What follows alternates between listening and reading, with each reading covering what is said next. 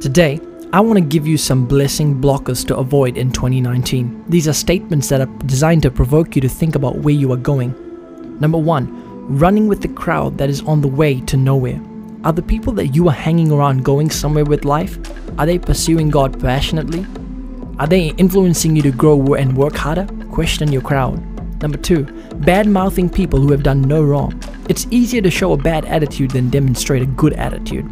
Sometimes the test of how positive you are is based on how you respond to the negativity around you. Number three, attending every argument you're invited to.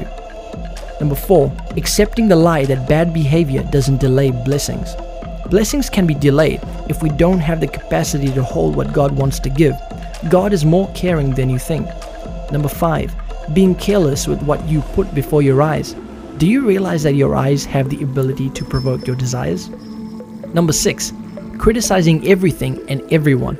It's easy to get sour and frustrated when things don't go the way we expect, but be strong and keep a good attitude. Number seven, complaining about things you continue to allow. Do you know that whatever you allow has influence over you? Number eight, waiting for people to help you before you commit to begin working towards your goal. Don't wait for people to come and start off your goals for you. If you do what you can do, trust God to provide what you can't do. He'll make a way. This is Joshua Singh, and you can find out more information about me on joshuasingh.com.